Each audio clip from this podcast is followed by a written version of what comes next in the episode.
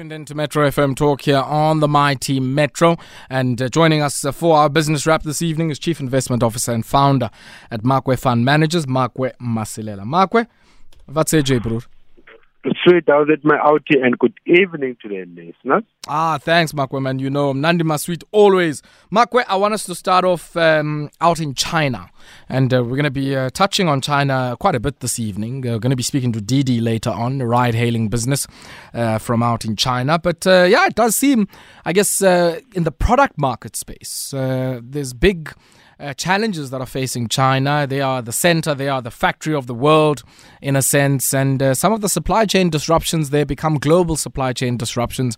And so I guess it's welcome news to hear that the third busiest port terminal in China reopens uh, today. Uh, what is this going to mean, I guess, for the global supply of products uh, to many a market, ourselves included? I think that's very good news, Aya, because remember, this whole thing, when they had to close the port, it was happening at a time when the global demand was picking up. And as you said, you know, China is one of the biggest importers to the world.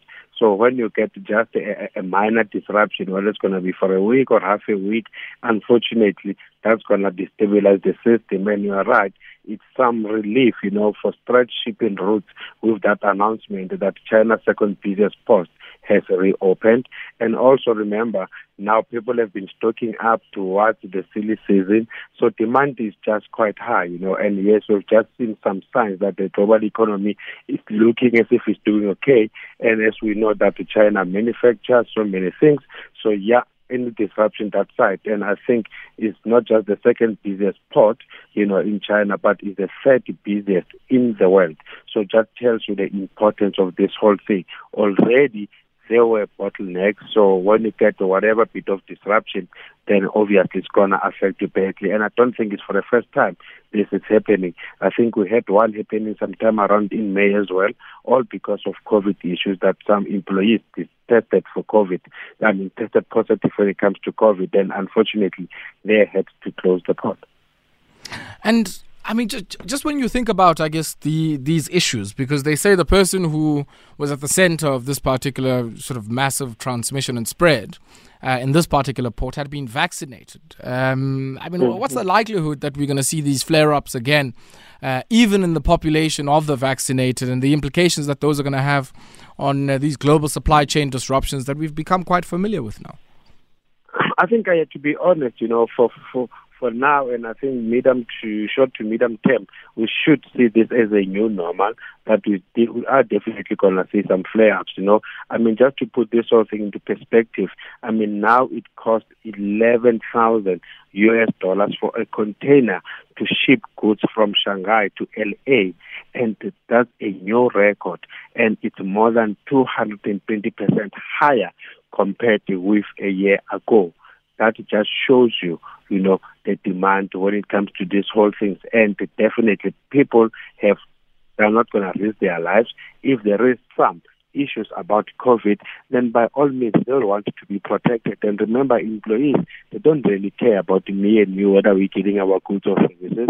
They're there to work at the ports. And yes, if they feel that their lives is at risk, then definitely they won't be going to work. And I don't think it's only a port issue. I mean, it can even happen to some of the factories, whether mm. it's China or local or even in some of these big stores, you know, it can happen. And then we'll be forced to close. So I think this is one of those things we should be ready for that we have to live with it for the time being. Yeah, yeah. Mark, what do you make of uh, the numbers that have come through from uh, pharmaceuticals player Adcock Ingram? Uh, they, like many of the hospital groups, have battled with you know lower elective surgeries. Uh, the typical flu season that normally is expected didn't happen as uh, as planned, uh, and that certainly had a hit on some of the big parts of their business where they make most of their money. Definitely. I think the group itself, uh, for me, it delivered a resilient performance.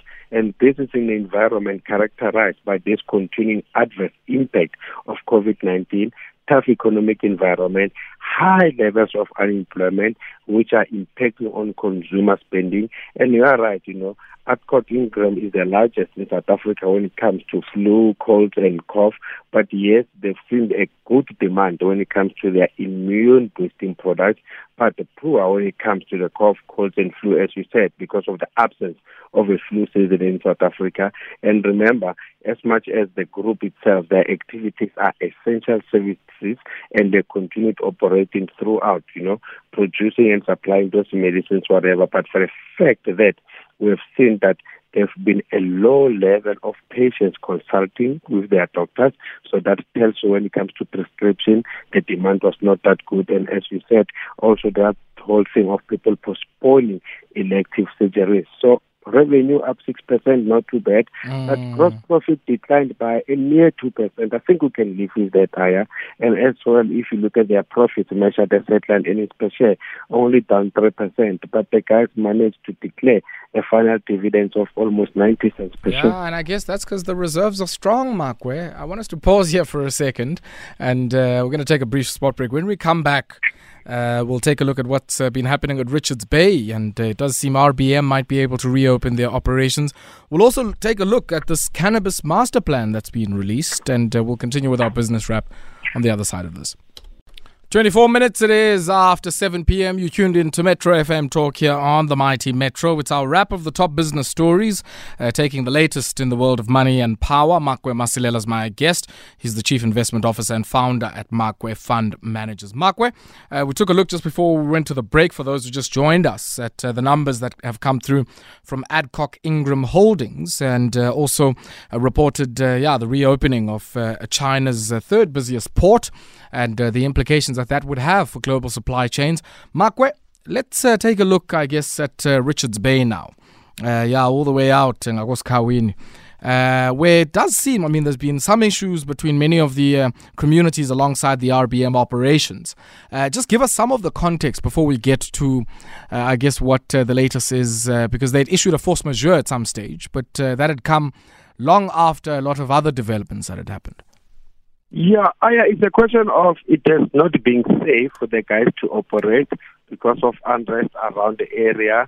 Communities apparently demanding more financial benefits coming out of the mine, more staff coming out of the mine, disrupting the mines. But I think what made things worse, that's when that general manager was brutally murdered.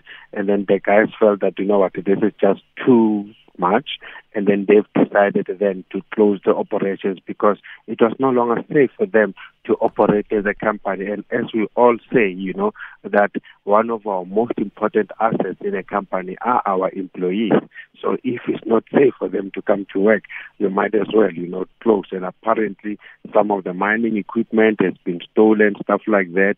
So the Rio Tinto had didn't have much choice but just to close the operation and start to work things out to make sure that at least they return, you know, when it's really safe for the guys to operate. And it's not for the first time, or maybe we've seen it as well. Remember the issues in Mozambique as well, mm. when Total as well, they had to close because of security issues. So you cannot even debate that issue. If your employees are, are not safe, by all means, then you just have to close shop. Yeah. Look, I mean, Makwe, I guess the, the, the other sort of uh, much longer context to this is that, you know, um, there was a deal, a BEE deal arrived at in 2009. Uh, yes. which uh, opened the way for the establishment of community trusts for some of the four communities alongside RBM's yes. operations here. And the idea was that they would get dividends, um, and uh, those dividends would be used to um, support broad-based, you know, community objectives. Now, it's quite clear that somewhere, somehow, those relationships broke down. Um, and I'm quite interested, I guess, in what the role is of these trusts themselves and how those were governed, but also what the role is of RBM, because it does seem that uh, much of the uh, anger of the community had been directed at the company. You know, the trust, the beneficiaries thereof, they will revolt. Yeah, and I guess you know that's that, that's the nub of the issue here that um, you know while the company itself had created these trusts had you know committed that these dividends would be used for a particular matter i mean it doesn't mean now that they must stand aside um, and not have some obligation because you don't just you know the whole point of i guess a social and labor plan is that you have to make sure that that money is also used for that purpose, uh, using whatever influence that you have. You know, it's not it's not just a blank check that you're giving. And I think in some cases, you know, a lot of these operations outsource or offshore the problem. Yeah, we've paid our part Yeah, to the yeah. trust as Ngeni. You are right, Aya. You have to follow the money, and it's not only about the trust. It's also when when people start doing the uh, the CSI as a company that we have donated X amount to whatever cause. Don't really follow it to see that did it really deliver what was supposed to be delivered. So yes, you are right. As a company, you should follow the money and make sure that it managed to achieve whatever that you wanted it to achieve. But also, you as trustees, you as communities, it's also your responsibility to hold your trustees to account as well. That yes, this is how much was given to you. Let's see what happened with the money. So I think it takes two to tango. We cannot just leave it that to the company itself, you know. But yes, you as trustees, you have to play your part. And I agree. I mean, or maybe I think they also need to rectify a statement that they've made that it's very important for um, what you call it, Richards Bay Minerals to start operating again so that the workers and the communities can benefit. I think they have to also include that also it's important for them to operate so that shareholders can also benefit. Yeah, it's one of those, Mark, where that uh, I mean, I, I'm certainly going to follow very closely. I've even reached out now to the people out on Twitter. I'd love to speak to one of the fora involved. So if you know how we can get hold of them, please give us a ring 089 110 uh, We know some of the groups that uh, I guess have been involved in these negotiations. Uh, we know Inkosi, uh, Buzaipi Mtiane, uh, the Sokhulu Traditional Council, Sokhulu Youth Forum, Sokhulu Environmental and Disaster Committee, you know, and some of the provincial leadership there in KZN have been involved in that dialogue. Uh, but I'd love to speak to the Sokhulu Youth Forum and get a sense from some of them. I mean, uh, so yeah, if uh, if you know Makwe, please let us know, man, and um, any of our listeners. Yeah, I mean, I'd love to, to speak to I some. thought you could. I, I think you've got the point, especially with the numbers that we saw yesterday. You Mm. know, in that our our youth unemployment, you know, is Yeah. at new record highs of over sixty four percent. I think those are the right people as well to talk Yeah, to, to see yeah. exactly are they seeing any benefits when it comes to this whole uh, BEE transaction. Exactly, because you know they are probably the people that are most skeptical. You know, if uh, if RBM says, "Yeah, well, you guys are stalling our investment plans here," I mean, if those young people are saying, "We know even if you do invest there, that there won't be any you know local value distribution or, or beneficiation on our end," there's always those question marks and issues that that would arise. Maybe a last one here, Mark, where uh, I'd love to hear your views on this: the cannabis master plan. I mean, there was a story uh, in the business uh, news yesterday of a South African company looking to make a foray into the space. Smack bang, the next day, uh, we hear of this master plan uh, presented to lawmakers. Uh, what do you make of it? Who understand how Mm. lucrative that market is back home here, that they even come and buy shares in companies in South Africa. Yeah, I think we're leaving, Mark, with so much value, so many jobs, so much money on the table when it comes to this one, man. I mean, and I this think is that's our problem. Yeah, because this- is a low-lying fruit. Exactly. You know, I mean, if you look just at agriculture more broadly, I mean, horticultural activities are some of the most labor intensive forms of activity. Um, you know, much more labor intensive in some cases than even, you know, um, uh, livestock production and rearing and that kind of thing. So, so I think we're leaving a significant amount of value on the table here, and uh, it's about time uh, that uh, some of these uh, processes move swiftly along. But Makwe, we're gonna have to leave it Peter. there. Uh, as always, alles Doli. Makwe Masilela, the Chief Investment Officer and founder at Makwe Fund Managers, helping us for the first part of our business wrap. We take this brief break. We catch up uh, with uh, Stats SA. It does seem there's been a rebasing and a rebenchmarking of uh, our national accounts. Yeah, we ask what all of that means.